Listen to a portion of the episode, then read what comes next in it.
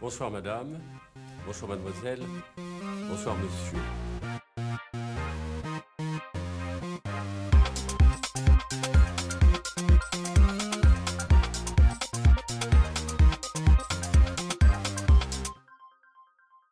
Bonjour et bienvenue dans ce nouvel épisode de Charcuterie. Je suis Pierre Alétru, docteur en histoire de l'art de l'Université de Lyon et charcutier traiteur à Paris. Poussez la porte de ma charcuterie et venez faire connaissance avec mon invité du jour. Au menu, comme pour chaque émission, culture et gastronomie, art et charcuterie. Mon invité aujourd'hui est parisien, mais on le croise régulièrement en province, un terme qu'il revendique. Son métier le conduit aux quatre coins du pays, parfois de l'Europe. Mais aujourd'hui, c'est derrière mon micro qu'il a pris place, et mon invité aujourd'hui, c'est Corentin Dury. Corentin, bonjour. Bonjour Pierre. Alors, qu'est-ce qu'on mange aujourd'hui? Alors aujourd'hui, tu nous as apporté un superbe jambonneau pané, un plat délicieux qu'on retrouve dans beaucoup de campagnes euh, et beaucoup de, euh, provinces françaises. Euh, donc j'ai hâte de pouvoir le goûter et il me nargue déjà juste à côté de nous. Oui, c'est vraiment un classique de la charcuterie française. Et pour accompagner ce jambonneau, tu as apporté une moutarde d'Orléans, les moutardes Martin Pourret. Donc euh, là, j'ai choisi une moutarde qui euh, est truffée, puisque le jambonneau est souvent lui-même truffé et c'est euh, un parfum qui s'associe très bien, il me semble. Et donc, ce sera l'occasion de, partager un peu du, terroir et de la tradition orléanaise avec le, jambonneau que tu nous fais partager. Alors, j'ai déjà senti la moutarde et j'ai vraiment hâte de, de, tremper mon morceau de jambonneau dans la moutarde parce que je pense que ça va être incroyable. Mais restez jusqu'à la fin de l'émission parce que c'est à la fin qu'on va débriefer tout ça. Alors on commence tout de suite par la première partie de, l'émission. On s'intéresse à toi, qui tu es, ton métier. Alors dans la première émission, j'invitais William, qui était médiateur du patrimoine. Dans la deuxième, Eva, qui était chercheuse, qui préparait une thèse de doctorat. Et donc aujourd'hui, on découvre un nouveau métier, celui de conservateur conservateur du patrimoine, conservateur de musée. Avant de venir vraiment au métier, peut-être que tu peux euh, nous parler de toi, tes études, qu'est-ce qui t'a mené justement à ce métier?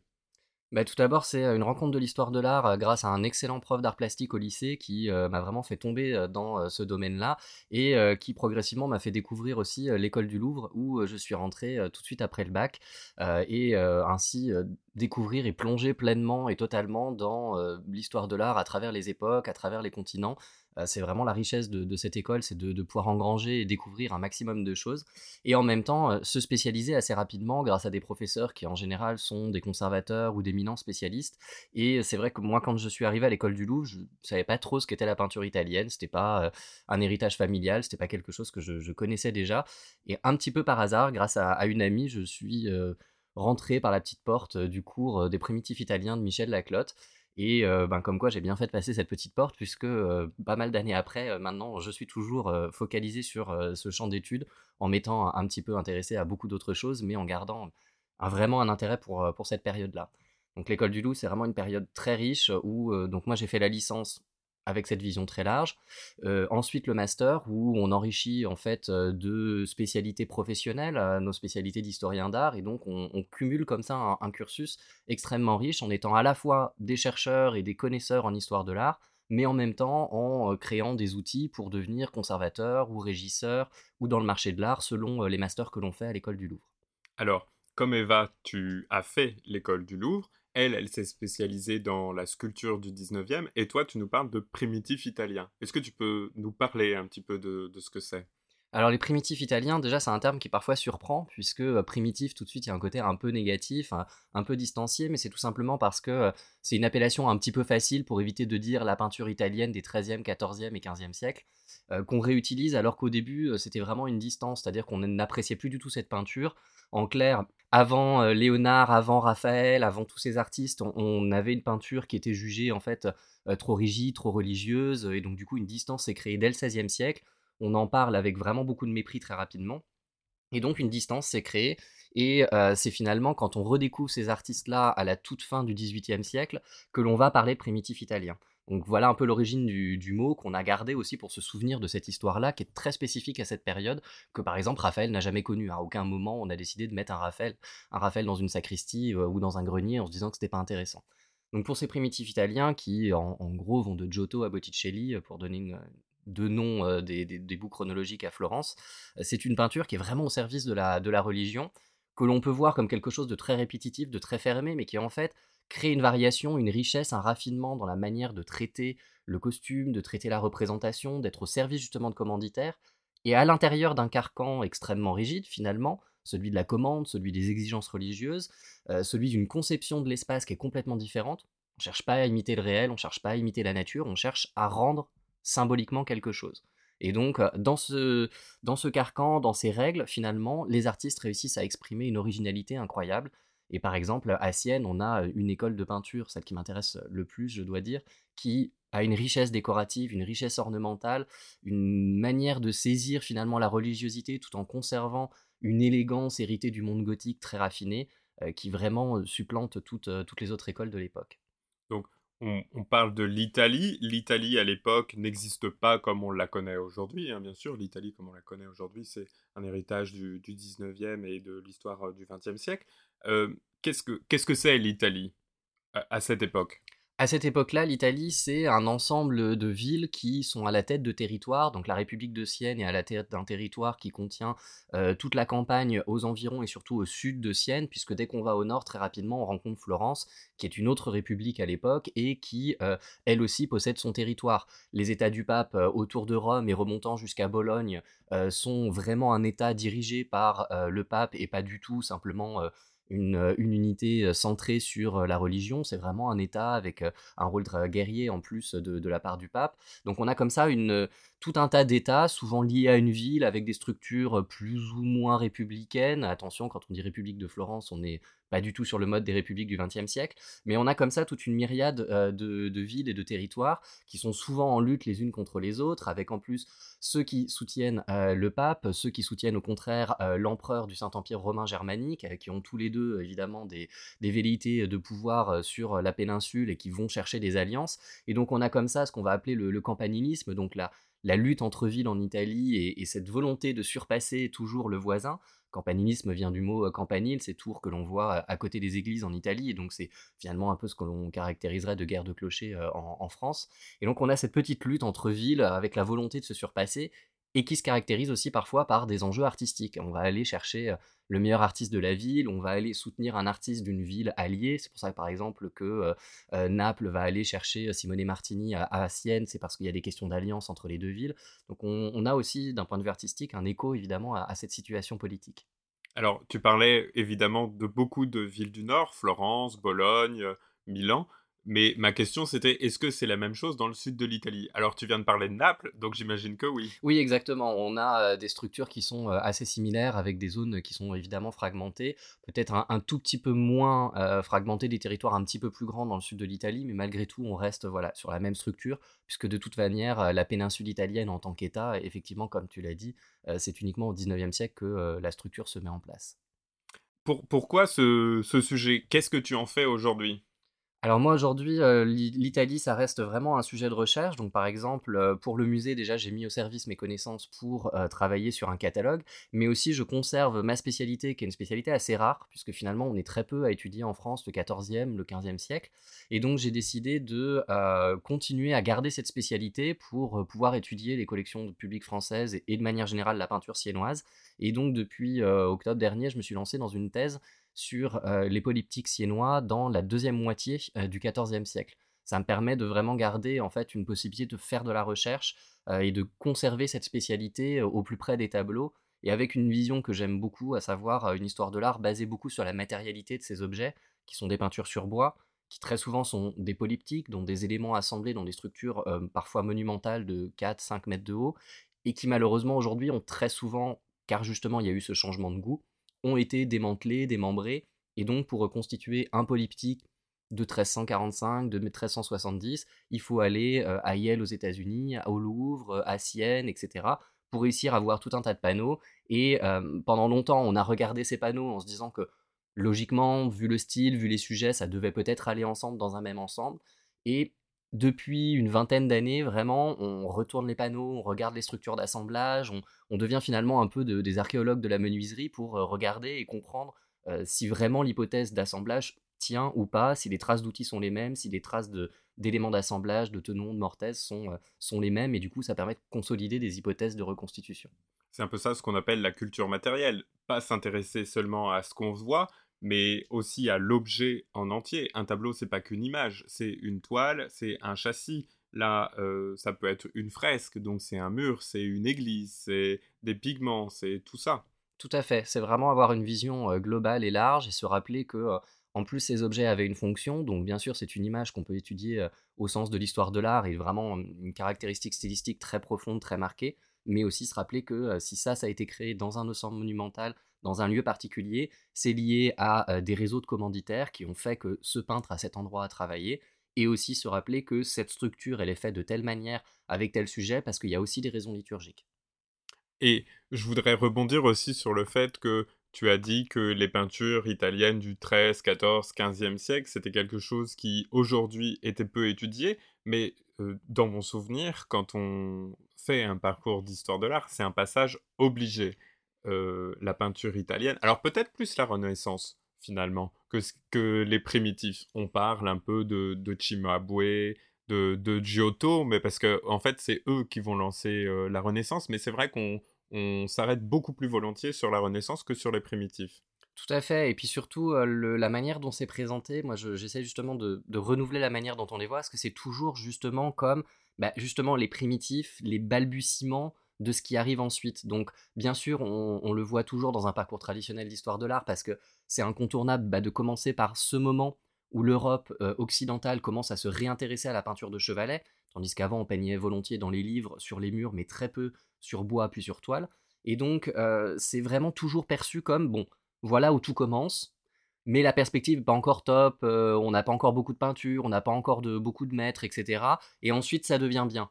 Non, c'est juste que il faut aussi regarder. Souvent je prends 1423 euh, comme un moment de rupture parce que on arrive avec la, Renaissance, avec Masaccio, avec toute cette nouvelle vision de la peinture, à un renouveau et un changement de paradigme important, à savoir que l'imitation du réel au plus proche du réel supplante la notion d'une peinture au service de la religion. C'est-à-dire qu'avant le début du XVe siècle, on va avoir une peinture qui, oui, ne représente pas concrètement, en perspective, vraiment exactement le monde qui nous entoure. Mais c'est pas l'objectif.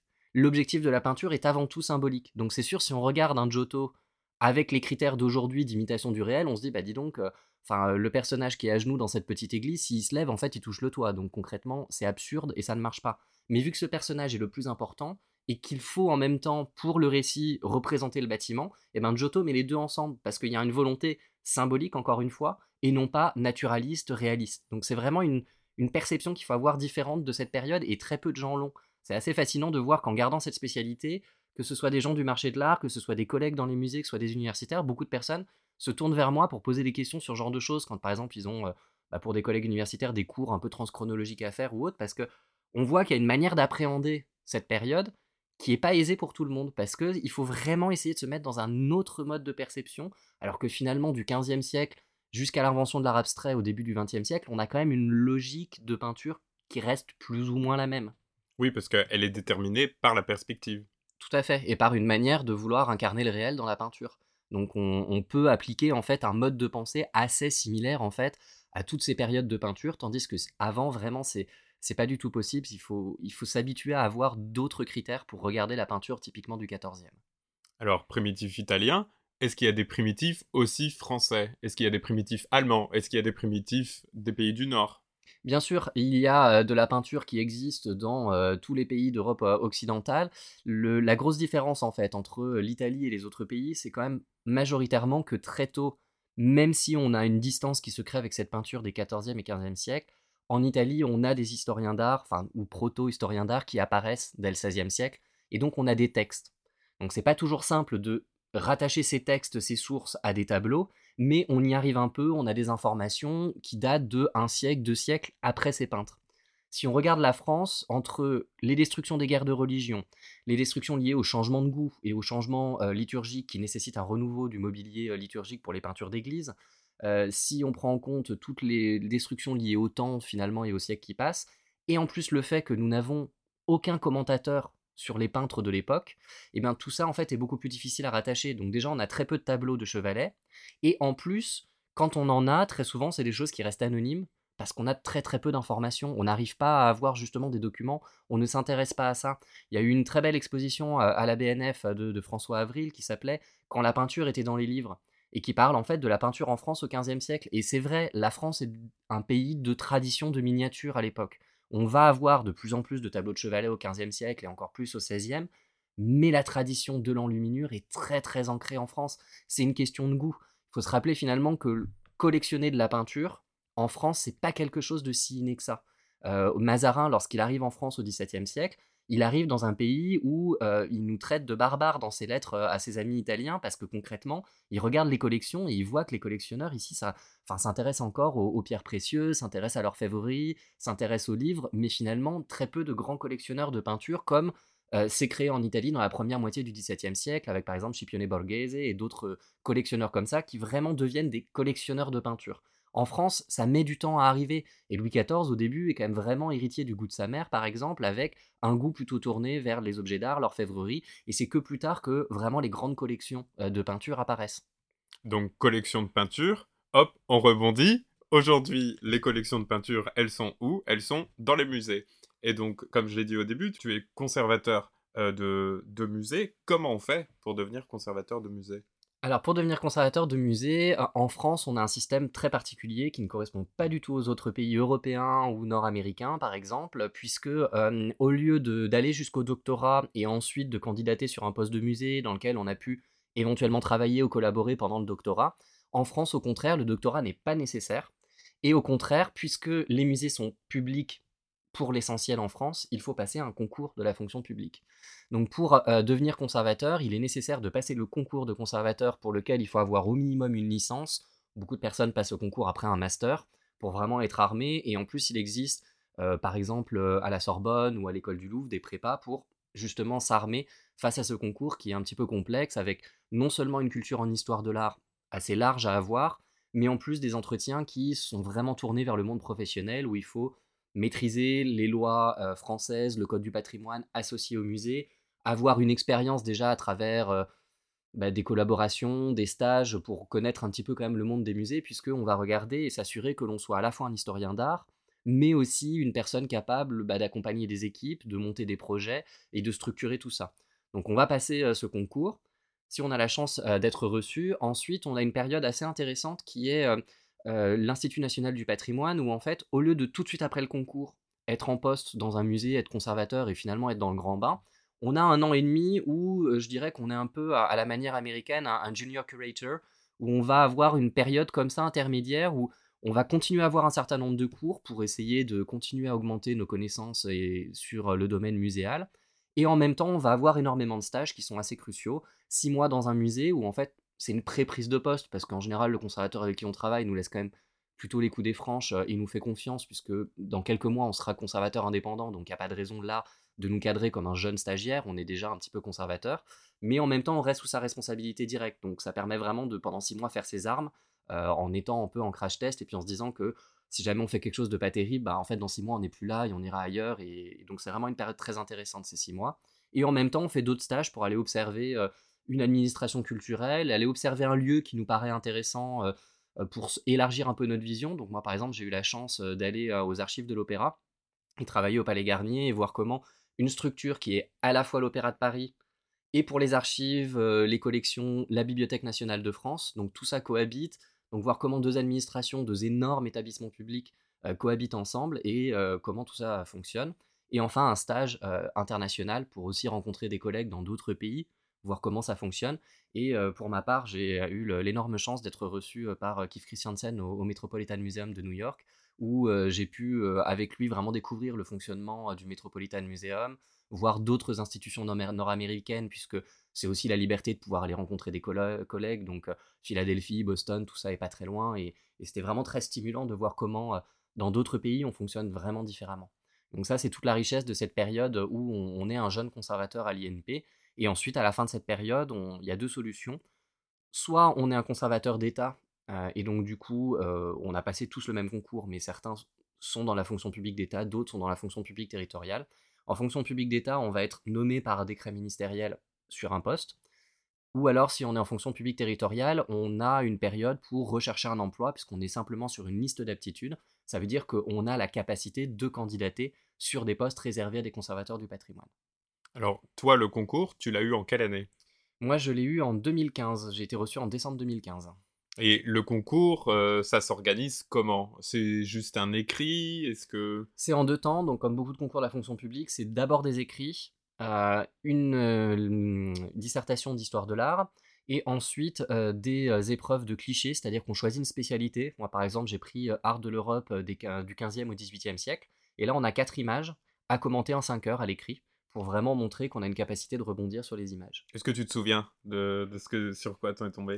Alors, je me rappelle que l'on a eu un carton de Raphaël pour les Actes des Apôtres, œuvres monumentales et absolument saisissantes qui sont conservées dans les collections royales d'Angleterre et qui ont préparé une tenture pour la chapelle Sixtine. Une sculpture des environs de 1700, mais je suis incapable de te redire qui. C'était un morceau de réception à l'académie, une petite sculpture assez élégante qui montrait en fait justement le, le bouleversement. Ah, c'était le Lorrain. Euh, le sculpteur Le Lorrain, et, qui est à Washington, et donc montrer la transition dans la sculpture, et puis le, rôle du morceau de réception. Et pour être très honnête, les autres, je me rappelle plus du tout. C'était il y a pas si longtemps que ça, mais ça nous paraît être la chose la plus importante de notre vie quand on le passe, et puis très rapidement, en fait, on oublie. Euh, c'était quand même il y a 8 ans. oui. Euh, et, pour terminer sur les épreuves, on a bien sûr une épreuve à l'écrit euh, de langue, euh, pour, puisqu'évidemment c'est des métiers très internationaux où il faut avoir une capacité de se positionner face à des collègues à l'étranger et puis face à la bibliographie dans plusieurs langues. Et une fois qu'on est admissible aux écrits, on est reçu à des oraux.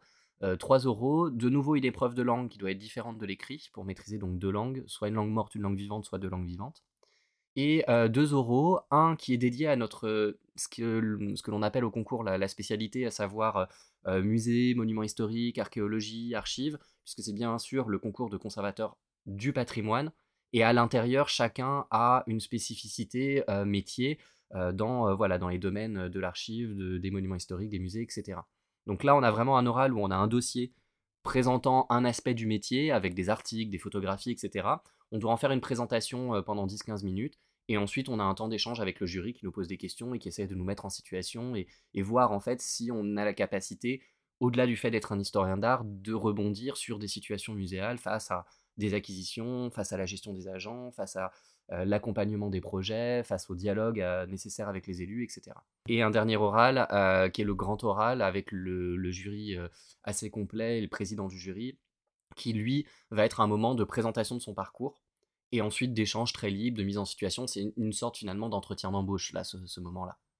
Donc on a retracé tout le parcours, on passe l'écrit, ensuite l'oral, on est reçu, on fait un an et demi, et donc après, est-ce que tu as été nommé, toi, ou est-ce que tu as cherché? Alors moi j'ai été reçu au concours en tant que conservateur d'État, donc moi j'ai été nommé à la fin de cette année et demie au Musée national de Port-Royal des Champs, euh, qui se trouve dans les Yvelines et qui est un lieu euh, dédié euh, à la fois à la mémoire de l'abbaye de Port-Royal des Champs, qui était un lieu janséniste très développé au XVIIe siècle, un lieu de pouvoir, un lieu de contre-pouvoir religieux qui est très lié aux questions de réforme, mais qui reste dans le giron catholique, qui avait une abbaye, très importante, mais qui rapidement a fait de l'ombre à Louis XIV pour des raisons de pouvoir. En plus, on n'est pas très loin de Versailles, et Louis XIV finit par en ordonner la destruction.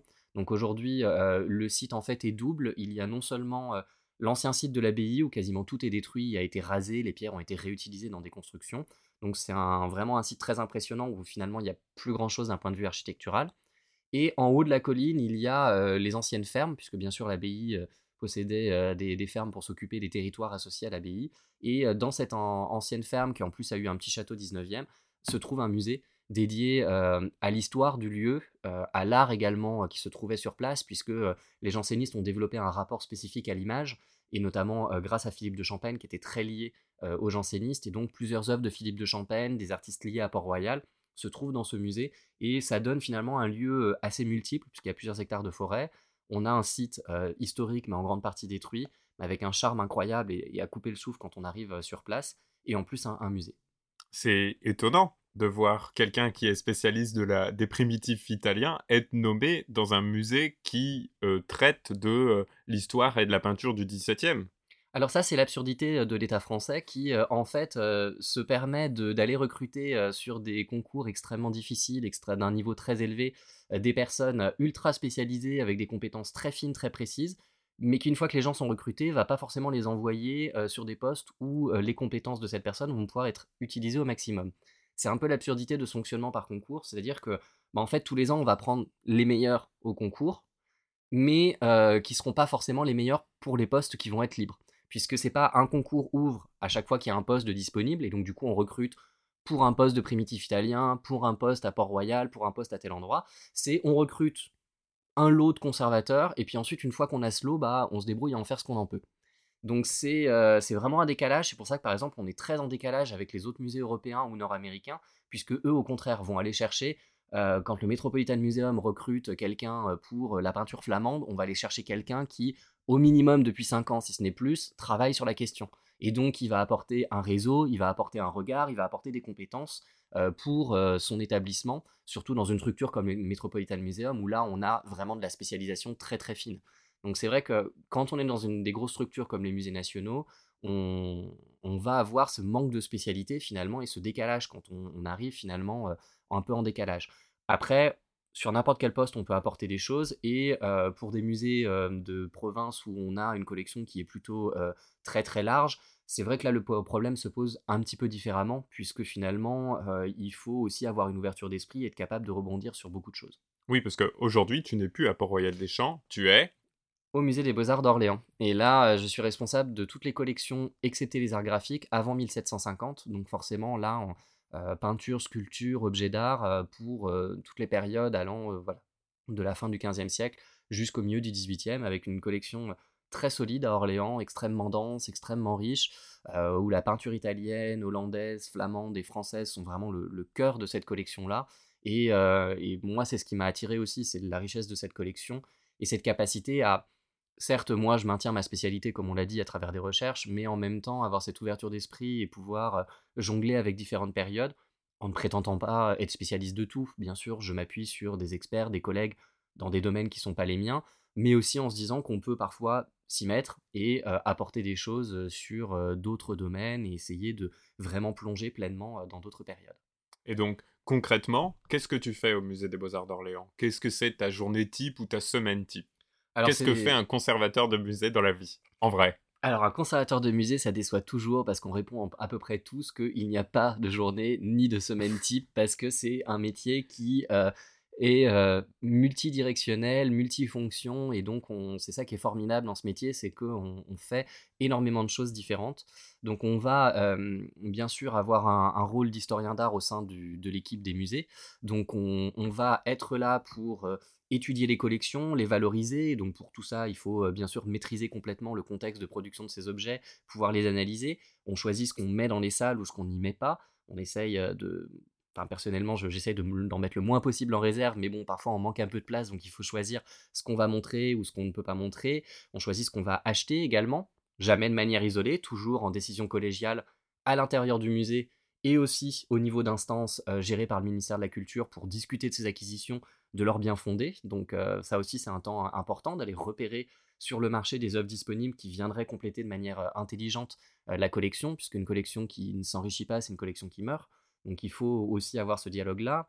Et on va également travailler sur les restaurations, donc identifier des œuvres qui, soit il y a une urgence parce qu'il y a un état de conservation qui fait que l'œuvre pourrait être en danger, soit tout simplement la lecture esthétique est un peu gênée par des vieux vernis, par un encrassement, et donc il serait intéressant de réétudier une œuvre et peut-être de, de, redécouvrir finalement une matière picturale plus fine que ce qu'on imaginait. Donc ça c'est le côté plus vraiment histoire de l'art, cœur de métier, au plus proche des collections. Après, euh, dans les musées, en particulier les musées de province, où on est euh, sur des équipes plus petites que dans des grands musées euh, nationaux comme le Louvre, Orsay, on va, dans un musée de province, avoir au contraire des fonctions aussi beaucoup d'encadrement d'équipe, des responsabilités transversales, monter les projets vraiment du début à la fin.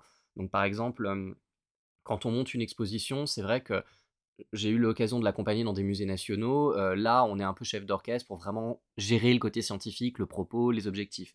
Quand on monte une, exposition, comme par exemple je l'ai fait avec l'exposition sur le Velasquez d'Orléans il, y a quelques temps, on est vraiment là pour euh, bah, gérer beaucoup plus, parce qu'on est sur une équipe plus petite et donc on fait davantage de choses et on coordonne vraiment tout le monde, on essaye de vraiment regarder euh, à, tous les niveaux, euh, il faut aussi faire des devis, il faut aussi faire de l'administratif, donc il y a, aussi toute cette, partie-là du métier qui bien évidemment existe. Oui, il y a du management, il y a toute la partie administrative, j'imagine il faut avoir des connaissances en droit, tout ça. Tout à fait. Il faut vraiment être capable de rebondir sur tout parce que euh, on est euh, sollicité par. euh, c'est pour ça que je dis qu'on n'a pas du tout de journée type parce que tous les jours on peut être sollicité sur des choses très très variées et euh, donc devoir apporter des réponses, euh, pas uniquement sur euh, quelle est la date de ce tableau. Et donc, le conservateur de musée n'est pas quelqu'un avec un costume en velours côtelé qui se promène dans les salles du musée à regarder les œuvres toute la journée. Pas du tout. Ça, c'est euh, le cliché. Alors, c'est très drôle puisque euh, bon, j'ai 32 ans et c'est vrai qu'en général, quand les gens me voient arriver euh, en tant que conservateur des musées d'Orléans, il y a parfois un petit arrêt en mode euh, mais vous êtes bien jeune. Donc, euh, déjà, brisons euh, ce tabou. On n'est pas obligé d'avoir plus de 60 ans et d'être poussiéreux et ennuyeux pour être conservateur de musée. Ça n'a jamais été le cas et c'est encore moins le cas aujourd'hui ou avec une jeune génération très dynamique. Et donc, on- au contraire, on fait énormément de choses. On peut aussi rencontrer des artistes pour travailler avec eux. On peut parfois bah, faire des visites. Moi, je sais que j'ai beaucoup d'étudiants, notamment à l'Université d'Orléans, et donc on essaye de. Euh, ces étudiants qui se destinent à travailler dans le patrimoine, on essaye de les faire venir au maximum au musée, créer des choses ensemble. Donc on, on rebondit. On a créé, euh, grâce à une superbe idée de, notre service des publics au musée, euh, on a créé la Nuit des Ombres. Donc le samedi, juste avant Halloween, on fait toujours une grande soirée de 20h à minuit où tout le monde peut venir déguisé et il y a des visites thématiques et, et toute l'équipe est présente dans le musée pour parler de thèmes en lien avec Halloween, mais toujours pour ramener les gens vers les collections, vers des sujets d'histoire de l'art. Et, et donc bah là, c'est une soirée un petit peu plus, un peu plus libre, avec en plus un horaire adapté. Mais on est là avec tout le monde dans les équipes pour participer à cette soirée et animer cette soirée et, prendre part à ça avec des temps assez amusants et en même temps des temps où on fait vraiment passer des choses sur le patrimoine et les collections. Alors, c'est étonnant parce que, bon, ce que je vais dire va me faire passer pour un, un espèce de Parisien qui vit dans sa tour d'argent euh, en plein milieu de la capitale de la France, mais on entend, alors que je suis quand même euh, de la Vendée, euh, sorti tout droit d'une forêt profonde, mais c'est vrai qu'on entend souvent parler de grands musées de, de province, Lyon, Lille, Montpellier, qui sont des musées très dynamiques, et Orléans, on en entend un peu moins parler. Pourquoi? Pourtant, ça a l'air d'avoir un côté très dynamique, assez bouillonnant, vu ce que tu nous dis. Alors c'est un musée qui en fait a été rénové en 1984, c'est un des tout premiers musées à avoir ce- cette grande rénovation, Tandis que les autres que tu as cités sont plutôt des rénovations un tout petit peu plus tardives, à un moment où on communiquait beaucoup plus sur ces rénovations. Et nous en fait notre grande rénovation qui aurait pu mettre le musée sur la carte bah, est passée un petit peu inaperçue parce que ça a été un peu le laboratoire pour toutes les autres. Et donc on a manqué ce grand temps où on en, parlait énormément des rénovations, puisque nous, bah voilà, elle, était passée, on n'allait pas la refaire dans les années 90 euh, juste pour faire de la communication. Donc il y a un peu ça qui a, qui a manqué. Il y a une proximité avec Paris qui fait que parfois on regarde pas trop, euh, mais je suis assez convaincu et j'ai l'impression que depuis quelques années, notamment depuis qu'on on a changé de direction au musée d'Orléans, maintenant Olivia Voisin est arrivée avec une vision très dynamique des musées, puisqu'elle dirige l'ensemble du pôle muséal de la ville, musée historique, musée des beaux-arts, muséum et centre Jeanne d'Arc. Et donc, il y a une nouvelle dynamique qui se met en place. On parle quand même beaucoup plus du musée, en tout cas, je l'espère. Et c'est vraiment une collection qui revient sur le premier plan, puisque on, est toujours euh, saisi de voir que euh, nos collègues historiens d'art, conservateurs, connaissent le musée d'Orléans, ses collections, et sont convaincus de son importance. Mais en effet, parfois, euh, en France même, c'est pas quelque chose pour un public non historien d'art qui est vraiment intégré. Et en effet, c'est quelque chose qu'on essaie de changer pour rappeler justement cette collection de tout premier plan. On a, après le musée du Louvre, la première collection française de pastels pour le 18e, mais aussi pour le 19e siècle. Nous avons tout le fonds Léon Cognet pour le 19e siècle, est d'une richesse incroyable, non seulement avec ses œuvres, mais avec tout ce qu'il avait collectionné, reçu en cadeau de ses amis. Et Léon Cognet a été un atelier énorme durant une grande partie du 19e, donc beaucoup de peintres sont là. L'atelier Tricty, euh, qui nous a été légué en partie par les héritiers Tricty. Pour les collections anciennes, c'est euh, un ensemble formidable parce qu'en plus, le musée a une histoire euh, très spécifique c'est qu'il a été créé par des collectionneurs. On a un musée révolutionnaire qui existe et qui disparaît très rapidement et les œuvres sont dispersées. Donc du coup, comme d'autres musées français qui se sont créés avec les révolutions, nous en fait on perd ces saisies révolutionnaires, il n'y en a plus rien. Et donc dans les années 20, le conservateur se dit on va créer un musée. Mais un musée c'est une collection. Et du coup il lance un appel aux Orléanais et même aux Parisiens pour euh, créer ensemble ce musée. Et euh, en l'espace euh, de 6 ans, c'est 300 personnes qui vont donner 700 numéros pour créer ce musée. Donc c'est une histoire formidable avec une, vie du coup dans cette collection qui est incroyable et des chefs-d'œuvre qui, euh, qui arrivent dans les collections. Très rapidement, on a le chef-d'œuvre de Velázquez qui, euh, qui rentrent dans les collections pour les peintures anciennes. On a de très belles peintures du XVIIe siècle français qui sont ici arrivées. des galeries entières de portraits du XVIIIe siècle qui sont là aussi. C'est vraiment extrêmement saisissant. Et dans dans toute cette collection, est-ce que toi, il y a un tableau, enfin, pas forcément un tableau, parce que tu le disais, euh, Orléans est une grande, collection de, pastels. À ce propos, euh, moi j'ai découvert le, musée des beaux-arts d'Orléans avec l'expo Perrono, qui est un, un grand pastelliste, et donc euh, j'ai pu faire un tour dans le musée. Malheureusement, certaines salles étaient encore en rénovation, et je n'attends qu'une chose, c'est de retourner à Orléans, surtout qu'en ce moment, il y a une exposition Jean Bardin, qui est un peintre de la deuxième moitié du XVIIIe siècle, donc petit peu ma spécialité. Donc j'ai vraiment très hâte d'aller voir cette exposition et aussi toutes les salles qui ont été, qui ont été restaurées. Et donc, dans toute la collection que, que tu gères, ou même plus encore, dans, ça peut être des œuvres de 1750 à, nos jours, est-ce qu'il y a une œuvre qui, qui t'interpelle, que, que tu aimes en particulier?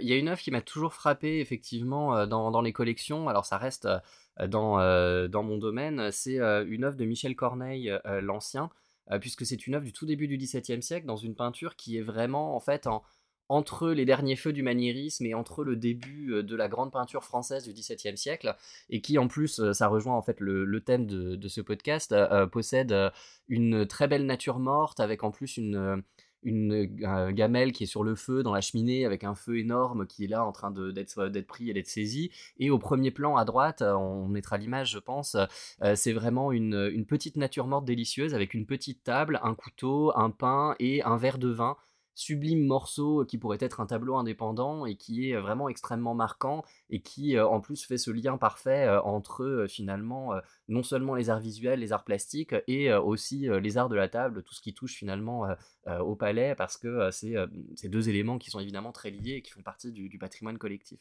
Oui, c'est un tableau qui, qui, qui rassemble l'art et la charcuterie. Exactement. Plus généralement, ailleurs que dans les tableaux, Orléans, c'est aussi une ville gastronomique.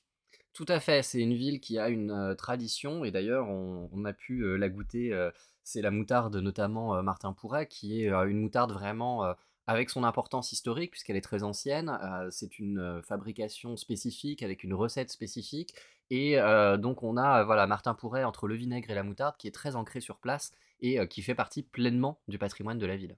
Oui, parce que il n'y a pas que Dijon en France qui produit euh, de la moutarde, Orléans aussi, et Orléans produit de la vinaigre et du moutarde depuis au moins le Moyen Âge. En fait, la ville jouit d'une position sur la Loire qui fait qu'elle est un port de choix pour euh, décharger tout ce qui est euh, vin, qui ont en fait tourné pendant le, le voyage de ces barriques qui remontent la Loire vers Paris. Et donc, à une époque, Orléans a produit 80% des vinaigres français. Et au XVIIIe siècle, on comptait 300 vinaigriers euh, dans la ville, ce qui est euh, assez euh, incroyable pour une, ville de, cette importance. toute une économie s'est développée autour du, vinaigre et, de la moutarde. Et donc en 1797, après la Révolution, a été fondée la, la maison Martin Pourret, qui est aujourd'hui la seule entreprise qui produit encore du vinaigre à Orléans. Et euh, évidemment, avec le vinaigre, on fait de la moutarde. Et Orléans a bénéficié d'une ordonnance royale, alors je crois que c'est sous Henri III, pour avoir une recette bien spécifique euh, de moutarde qui s'appelle moutarde d'Orléans, qui est différente de la moutarde de Dijon. Alors j'ai lu la recette, je ne saurais pas vous l'expliquer euh, exactement parce que c'est un niveau d'éthanol différent de celle de Dijon. Enfin, j'ai pas tout compris. Mais euh, la moutarde d'Orléans est différente de euh, la moutarde de Dijon. Et donc, à Orléans se trouve toujours, enfin, se trouve une, euh, une boutique Martin Pourret où vous pouvez acheter toute la gamme de vinaigre ou de moutarde. Et donc tu me montrais ton petit pot. Oui, en plus, donc c'est vraiment une marque qui, a été rachetée il n'y a pas très longtemps par deux, personnes qui sont très dynamiques autour de, cette marque et qui renouvellent l'approche de la moutarde. Et notamment, on peut tout à fait, quand on est un abonné et, qu'on vient régulièrement, venir avec son pot Martin Pourret. Et il y a un bar à moutarde où on re-remplit son, son, petit pot Martin Pourret réutilisable. Donc en plus, vous pouvez consommer français et sans gaspiller des emballages. Oui, parce que euh, je pense qu'on l'a vu avec euh, la guerre en Ukraine, beaucoup de graines de moutarde ont été importées euh, des pays de l'Est et notamment de, de l'Ukraine. Et donc il y a eu une crise de la moutarde en France n'a pas subi Martin Pourret. C'était formidable. À Orléans, on n'a jamais manqué de moutarde, puisque eux, en effet, leurs graines ne viennent ni d'Ukraine ni du Canada, puisqu'on a eu aussi un problème de, récolte au Canada qui ont en fait été très très maigres. Donc il y a eu un gros problème d'approvisionnement. Et là, on a vu que les moutardes de Dijon bah, n'étaient plus si dijonnaises ni bourguignonnes que ça, puisque eux ont, ont, vraiment eu du mal à produire, alors que Martin Pourret a continué à produire. Et en fait, le seul moment où on a eu un peu du mal à en trouver, c'est tout simplement parce que dès que des pots étaient livrés dans la boutique, tout le monde se ruait dessus parce que euh, moi le premier, je dois l'avouer, j'ai un peu euh, irrigué la famille et les amis de pots de moutarde d'Orléans puisque euh, il y avait plus que là que l'on trouvait de la moutarde française. J'espère que mon émission ne va pas se faire cancel par par l'entreprise Maille, parce que là, on est quand même en train d'offrir de la pub assez importante à, à Martin Pourret, et la boutique se trouve juste à côté du musée. Effectivement, le, musée des Beaux-Arts d'Orléans est vraiment très proche euh, de la boutique euh, de euh, Martin Pourret. donc, si vous venez en ville, vous pouvez profiter des bords de Loire, qui là, le soleil commence à revenir un peu, c'est très agréable. Profiter de la cathédrale, de cette grande avenue avec la boutique Martin Pourret, qui est un passage évidemment obligatoire quand on vient à Orléans. Le musée des Beaux-Arts, lieu euh, évidemment incontournable, vous l'aurez compris, c'est pas moi qui vais dire le contraire. Et donc, euh, c'est euh, à mon avis, Orléans, une très belle escale pour un, week-end, voire un grand week-end, afin de voir tout. Et si cette histoire de la moutarde et du vinaigre vous intéresse, il y a en plus un musée historique associé à l'histoire d'Orléans, et bien sûr, cette partie de l'histoire avec, comme tu le disais, toutes ces quantités de vin qui remontaient vers Paris à travers Orléans et qui, pour une grande partie, arrivaient complètement virés et qui a donné naissance à cette production de vinaigre. Tout ça est expliqué et présenté dans le musée historique euh, Hôtel Cabu, où euh, tous ces éléments sont, sont rassemblés et montrent finalement cette teinte de, la ville d'Orléans. Oui, surtout que Orléans, c'est pour les gens qui nous écoutent de Paris, c'est pas très loin. Ah effectivement, c'est vraiment d'une facilité incroyable. On se rend à Austerlitz euh, et depuis cette gare, il y a très régulièrement, toute la semaine et le week-end, des trains et en une heure, on arrive en plein centre-ville d'Orléans. 5-10 minutes à pied, vous vous retrouvez au musée, 5-10 minutes, vous vous retrouvez en train d'acheter de la moutarde ou en train d'admirer la cathédrale, et un tout petit peu plus loin, allez, disons, un tout petit quart d'heure, vous vous retrouvez au bord de la Loire pour boire un verre au soleil, et donc c'est très appréciable. En plus, c'est assez fascinant parce que la ligne de chemin de fer qui va vers Orléans longe l'ancien, je ne sais pas comment on appelle ça, pour l'aérotrain. Oui, effectivement, c'est sur cette ligne qu'on a voulu tester à un moment euh, le système de train qui est beaucoup développé au Japon aujourd'hui. Euh, euh, il y a eu en fait des, ces rails, justement, enfin, cette structure très importante qui a été créée et qui malheureusement a été abandonnée puisqu'on voulait miser absolument sur le TGV en France et pas là-dessus. Et donc on voit toujours en fait les restes de cette installation qui servait à faire les tests sur ce train. Il y a même eu des questions il y a quelque temps de relancer les tests sur cet élément pour arriver à un train qui permettrait de faire Paris-Orléans en 15 minutes. Mais a priori, le Covid a un peu mis du, plomb dans l'aile dans ce projet. Donc pour l'instant, c'est pas 15 minutes de, super train entre Paris et Orléans, mais c'est une petite heure en TER assez agréable, peu coûteuse puisqu'effectivement c'est un TER et non pas un TGV, et en plus très confortable pour, pour faire ce petit trajet. Oui, alors ça n'a rien à voir avec la partie gastronomie, mais l'aérotrain, je voudrais juste préciser ce que c'est. C'est cette espèce de train qui en fait, avance sur un espèce de coussin, euh, coussin d'air, en fait, et qui est calé dans un, rail en béton et qui est propulsé à une vitesse phénoménale. Un projet, je crois, dans les années 50. 50, 60 Je sais plus du tout quand est-ce que ça a été lancé, mais effectivement, c'est par là qu'il y avait eu tous ces tests qui ont été faits. Et c'est assez impressionnant de voir cette espèce d'énorme structure qui longe vraiment la ligne de chemin de fer, qui est assez... Enfin, je sais pas quelle hauteur ça fait, mais c'est ça reste impressionnant, euh, impressionnant à voir. Alors, hop, on rebascule dans la partie euh, gastronomie, on ferme la parenthèse de euh, l'aérotrain. Le métier de conservateur, le métier d'historien de l'art, c'est aussi un métier qui est très lié à la gastronomie. Tout à fait. Déjà, je pense et je suis vraiment convaincu qu'il faut avoir une vision large du patrimoine. Donc, on ne va pas étudier la peinture et exclure tout le reste. Au contraire, on va regarder très largement. Et en plus, soyons honnêtes, euh, quand on est euh, quelqu'un de passionné par l'histoire de l'art, par l'histoire de l'humanité de manière générale, on peut difficilement faire abstraction en fait de la nourriture, de la gastronomie, tellement tout ça est lié et tout ça fait partie de l'ensemble. Il y a un directeur de musée nord-américain, malheureusement je retrouve plus du tout qui, mais qui un jour a dit toute personne professant un intérêt pour les beaux-arts, mais dédaignant les arts de la table, m'a toujours paru suspecte. Je fais pleinement mienne cette citation de ce monsieur dont je m'excuse d'avoir oublié le nom, mais qui est vraiment parfaitement rationnel. Et c'est vrai que en tant qu'historien d'art, on a toujours des moments de convivialité, que ce soit bah, bien évidemment les vernissages, où on va avoir un temps de célébration de toutes ces énergies qui se réunissent autour d'une exposition et pouvoir bah, valoriser vraiment le travail qui a été fait et remercier bah, les gens qui se sont associés, les prêteurs, les personnes qui vraiment ont participé à la construction, les, chercheurs, les auteurs, mais plein d'autres moments où voilà, on se retrouve ensemble autour de repas pour discuter des projets évidemment, et c'est très très rare qu'on n'associe pas en fait un temps de recherche en histoire de l'art, par exemple quand je vais à Florence pour faire des recherches sur des tableaux, euh, c'est très rare qu'il n'y ait pas un moment euh, soirée pizza ou soirée pasta avec tout un tas de collègues. Et finalement, euh, les meilleures découvertes et les plus grandes découvertes sont celles qu'on fait toujours accompagnées d'un bon repas et d'une bonne bouteille de vin. Et puis souvent, euh, on part pour des voyages euh, comme ça de, recherche et on se donne les meilleurs restos dans telle ou telle ville euh, parce qu'on ne fait pas que de la recherche en histoire de l'art, on fait aussi de la recherche culinaire. Exactement. à guetter les bons plans. Exactement, on guette toujours le bon restaurant et, quelqu'un qui s'enfuit dans un voyage de recherche et qui reste enfermé dans sa bibliothèque et ne prend pas le temps d'aller manger, c'est effectivement très suspect, comme disait ce, ce, directeur de musée. Et donc, en effet, d'ailleurs, je le dis, en Italie, je commence à avoir pas mal si et, je sers de réservoir à adresse à restaurant. Donc, euh, à bon entendeur, euh, c'est toujours euh, quelque chose qui se refile les petites adresses de resto. Là, tout à l'heure, tu, en, off de l'émission, tu me disais que tu préparais le, catalogue raisonné des œuvres du musée. Peut-être que tu pourrais lancer aussi un, guide culinaire. Exactement, mais c'est quelque chose que finalement j'avais un peu envie de faire depuis un certain temps, de faire un, pourquoi pas un guide d'Italie, des, choses peut-être moins connues, donc en clair donner à tout le monde accès à des choses très importantes d'histoire de l'art en disant bah éventuellement plutôt qu'aller forcément à Florence voir le Dôme, aller à tel endroit, par exemple aller à Modène voir le sublime euh, musée des, collections Estense.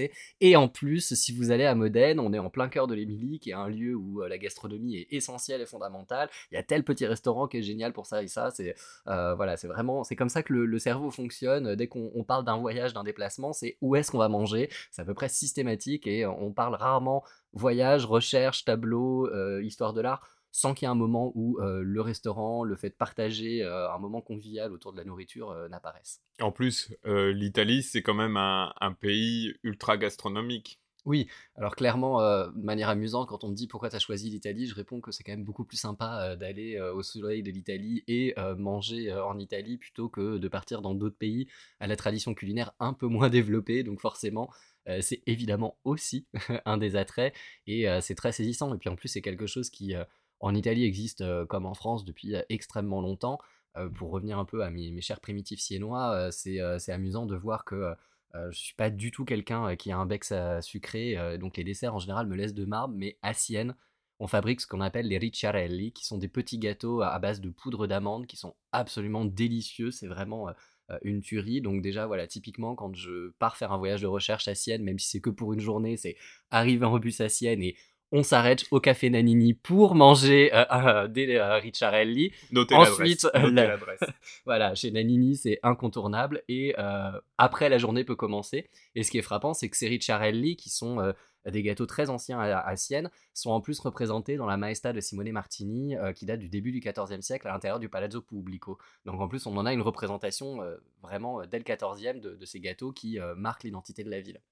Oui, donc en fait, c'est pas que les historiens de l'art qui s'intéressent à la gastronomie, c'est les artistes aussi. Bien sûr, je pense que la plupart des grands artistes étaient aussi des bons vivants. Alors il y a bien sûr quelques personnages qui, étaient, euh, qui sont connus et réputés pour leur côté plus, plus froid, plus fermé, mais on en a quand même beaucoup qui en général, quand on voit des témoignages, on se dit que euh, ça serait quand même super sympa de remonter dans le temps et, d'aller euh, manger un morceau avec eux.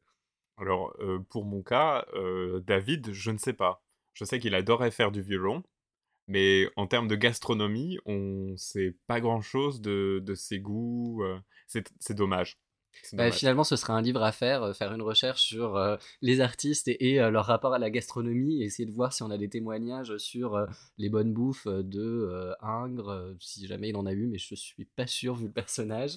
Mais trouver, voilà, essayer de se... Alors Giotto, on va avoir du mal, parce que vu le peu de documents qu'on a sur lui, je pense pas qu'on aura des informations, mais il doit bien y avoir des textes où, si on s'intéresse vraiment à l'angle culinaire, on devrait pouvoir trouver quelques archives au moins pour les périodes plus récentes, pour savoir euh, ce qu'aimaient manger les artistes et euh, si euh, effectivement ils aimaient les bons ou pas. Oui, oui, mais de toute façon, moi j'ai vu passer dans de la bibliographie des, des actes de colloque ou même des expositions sur tout ce qui était bah, justement art et gastronomie. Alors pas forcément charcuterie, mais gastronomie en général. Je crois qu'il y a eu une exposition sur la gastronomie au temps de, du Premier Empire et tous les plats qui ont été inventés euh, à ce moment-là, le veau maringot, euh, tout ça pour célébrer en fait euh, les batailles de Napoléon au-delà de juste des repas conviviaux qu'on fait entre chercheurs, il y a, un moment crucial, je dirais, dans, dans tous les temps des expositions qui s'ouvrent dans les musées, c'est les vernissages. Et donc, il y a bon vernissage s'il y a bon champagne et euh, bonne nourriture. Exactement, et là Orléans euh, respecte fièrement cette tradition puisque un vernissage se doit évidemment après à toute l'énergie que tout le monde a mis dedans et la confiance que tous les partenaires, en premier lieu les prêteurs, euh, nous ont donné, il faut un moment où on puisse célébrer et vraiment mettre en avant le travail qui a été fourni. Et tout ça, dans la grande tradition française, ça se passe effectivement, comme tu l'as dit, autour du champagne, autour d'éléments à manger. En plus, on peut, c'est toujours quelque chose à réfléchir à l'avance, mais on peut aussi associer un petit peu ce, temps convivial au thème de l'exposition. Alors, pour l'instant, on l'a assez peu développé parce que c'est vrai que en général, en bout de course d'une exposition, on a fini le catalogue, on a fini l'accrochage, on est un petit peu sur les rotules, donc au moment de choisir le traiteur, qui est un temps important quand même, soit disons-le, euh, au moment de choisir le traiteur, évidemment, on est un petit peu fatigué, donc on n'a pas beaucoup beaucoup de temps à lui accorder, on fait ça euh, rapidement, mais on essaye toujours de donner un peu une teinte en rapport. Je me rappelle pour euh, l'exposition sur le Saint Thomas de Velázquez qu'on a fait au musée d'Orléans euh, il y a deux ans, euh, on a euh, réfléchi à ce que le thème, puisqu'en plus on avait invité des, officiels espagnols vu l'importance de l'artiste, on avait réfléchi à ce qu'un thème espagnol puisse se sentir dans l'ensemble des choses qui ont été servies. Donc on avait par exemple la découpe d'un énorme jambon espagnol qui était absolument délicieux et qui était formidable. En plus, il y avait des petits restes sympathiques à utiliser la semaine suivante au bureau, donc c'était cool. Les bureaux ont senti le jambon pendant une semaine, mais bon, au fond, c'est pas très grave. Et donc, euh, voilà, on avait ce, ce- ce temps convivial qui a été apprécié et qui a permis voilà, de réunir toutes les énergies et de saluer le travail déjà de toutes les équipes, puisque une exposition, c'est quand même énormément d'énergie demandée à toute l'équipe et, et qui que ce soit, parce que c'est vrai qu'on parle souvent du commissaire d'expo, mais il y a beaucoup de monde qui s'implique, et donc du coup, ça demande une énergie folle. Les derniers temps, on travaille tous beaucoup, on essaie de s'impliquer pour que tout soit parfait le jour de l'ouverture, et donc d'avoir, avec les équipes et avec les partenaires extérieurs, ce temps convivial où on se réunit autour de plein de choses différentes, que ce soit de la nourriture, que ce soit des bonnes choses à boire, etc., bah mine de rien, ça fait aussi partie de l'ensemble et on se dit que voilà, cette énergie se poursuit dans un moment euh, assez excellent. Oui, donc encore une fois, on voit bien que l'art et la gastronomie euh, se rejoignent un peu, euh, un peu partout, dans les tableaux, dans les moments conviviaux, dans les vernissages. C'est, c'est un lien euh, quasiment, je dirais presque fraternel. Tout à fait, c'est vraiment. Et puis c'est même au-delà de fraternel parce que c'est quasiment des siamois, c'est vraiment un élément qui est totalement fondé l'un dans l'autre et qui, et qui paraît évident et qui permet en plus de développer beaucoup de choses. C'est des temps où, euh, où on échange. Enfin, moi j'ai des très beaux souvenirs de, de vernissage. On a pu échanger avec des spécialistes qui nous font du coup des retours un peu à bâton rompu sur l'exposition et qui apportent vraiment des éléments. C'est des moments où parfois, je me rappelle de donateurs qui choisissent ce temps-là justement pour nous annoncer que, bah, vu tout le travail qu'ils ont vu au musée, que l'exposition leur plaît, bah, ils décident de nous offrir telle, telle œuvre ou, ou tel élément pour rester au musée. Donc c'est génial. Donc ça, voilà, c'est un temps de convivialité qui crée aussi ces opportunités et ces, ces temps d'échange facilités. Et vraiment, ça fait partie des souvenirs qu'on a à peu près tous, je pense, dans les musées et dans, dans ces temps de travail au sein des musées. Et donc, un autre moment où euh, l'art et la gastronomie se rejoignent, c'est ce podcast. Et donc, on a dégusté pendant tout l'enregistrement euh, notre petit jambonneau et notre moutarde d'Orléans truffée. Alors, j'ai eu l'odeur de la moutarde euh, sous le nez pendant tout l'enregistrement. Elles sont fortes et elle est très forte. elle est extrêmement bonne. Alors, je, sais, je, vais, te laisser, euh, toi, donner ton avis sur, sur le jambonneau et sur la moutarde?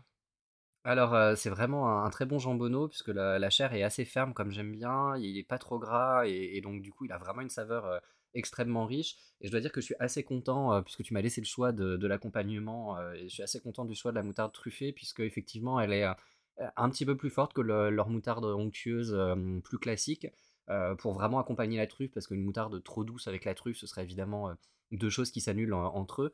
Et donc, elle est suffisamment forte pour être avec la truffe et pas à côté.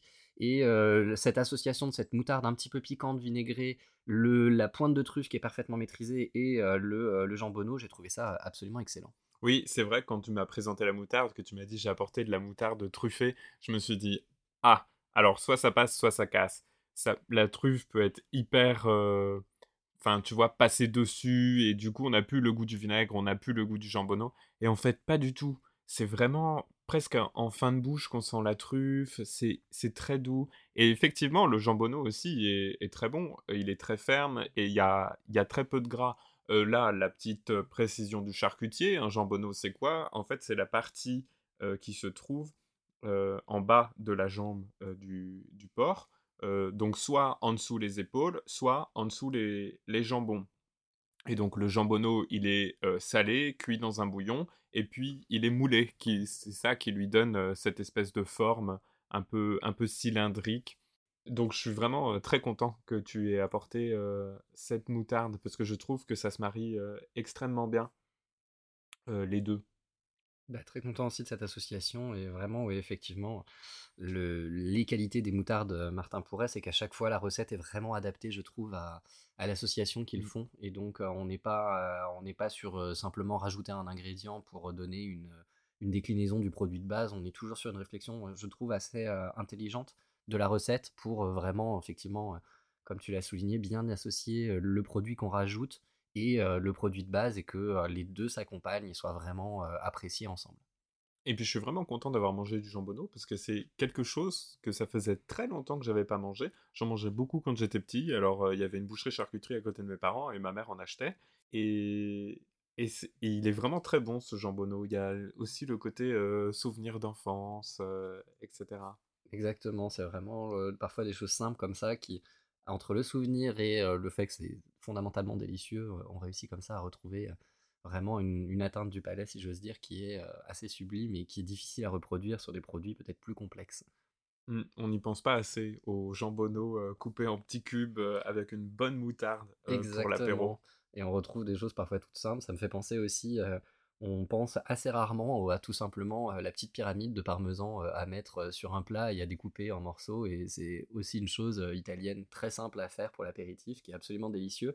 Et ça me rappelle un, tableau du musée où, en fait, une, œuvre de Mastelletta où on voit un, grand festin champêtre dans un paysage au musée et on a une pyramide au centre sur la table. On, s'est toujours demandé un peu ce que c'était. Beaucoup de personnes ont dit que c'était euh, tout simplement une, sorte de sculpture de sucre comme on faisait beaucoup sur les tables, notamment plutôt au XVIIe et XVIIIe siècle. Et là, euh, Véronique Damian euh, a fait des recherches pour écrire la notice dans le catalogue apparaître sur ce tableau et, c'est quelqu'un que, j'apprécie beaucoup puisqu'elle ne lâche aucun détail et donc elle n'arrivait pas à être sûre de ce qu'était ce plat là au milieu de la table et donc du coup on est pareil elle comme moi on n'a pas lâché elle n'a pas lâché et en fait un spécialiste de gastronomie lui a montré des comparaisons euh, visuelles et des descriptions, et on sait vraiment que cette petite pyramide dans le tableau de Mastelletta est vraiment une pyramide de, parmesan qu'on a vraiment euh, bien entamée durant tout le, festin, et euh, je recommande de faire ça encore aujourd'hui, puisque que ce soit un simple jambonneau délicieux, mais effectivement très simple, ou tout simplement une bonne pyramide de parmesan que l'on va découper en petits copeaux et manger durant tout l'apéritif,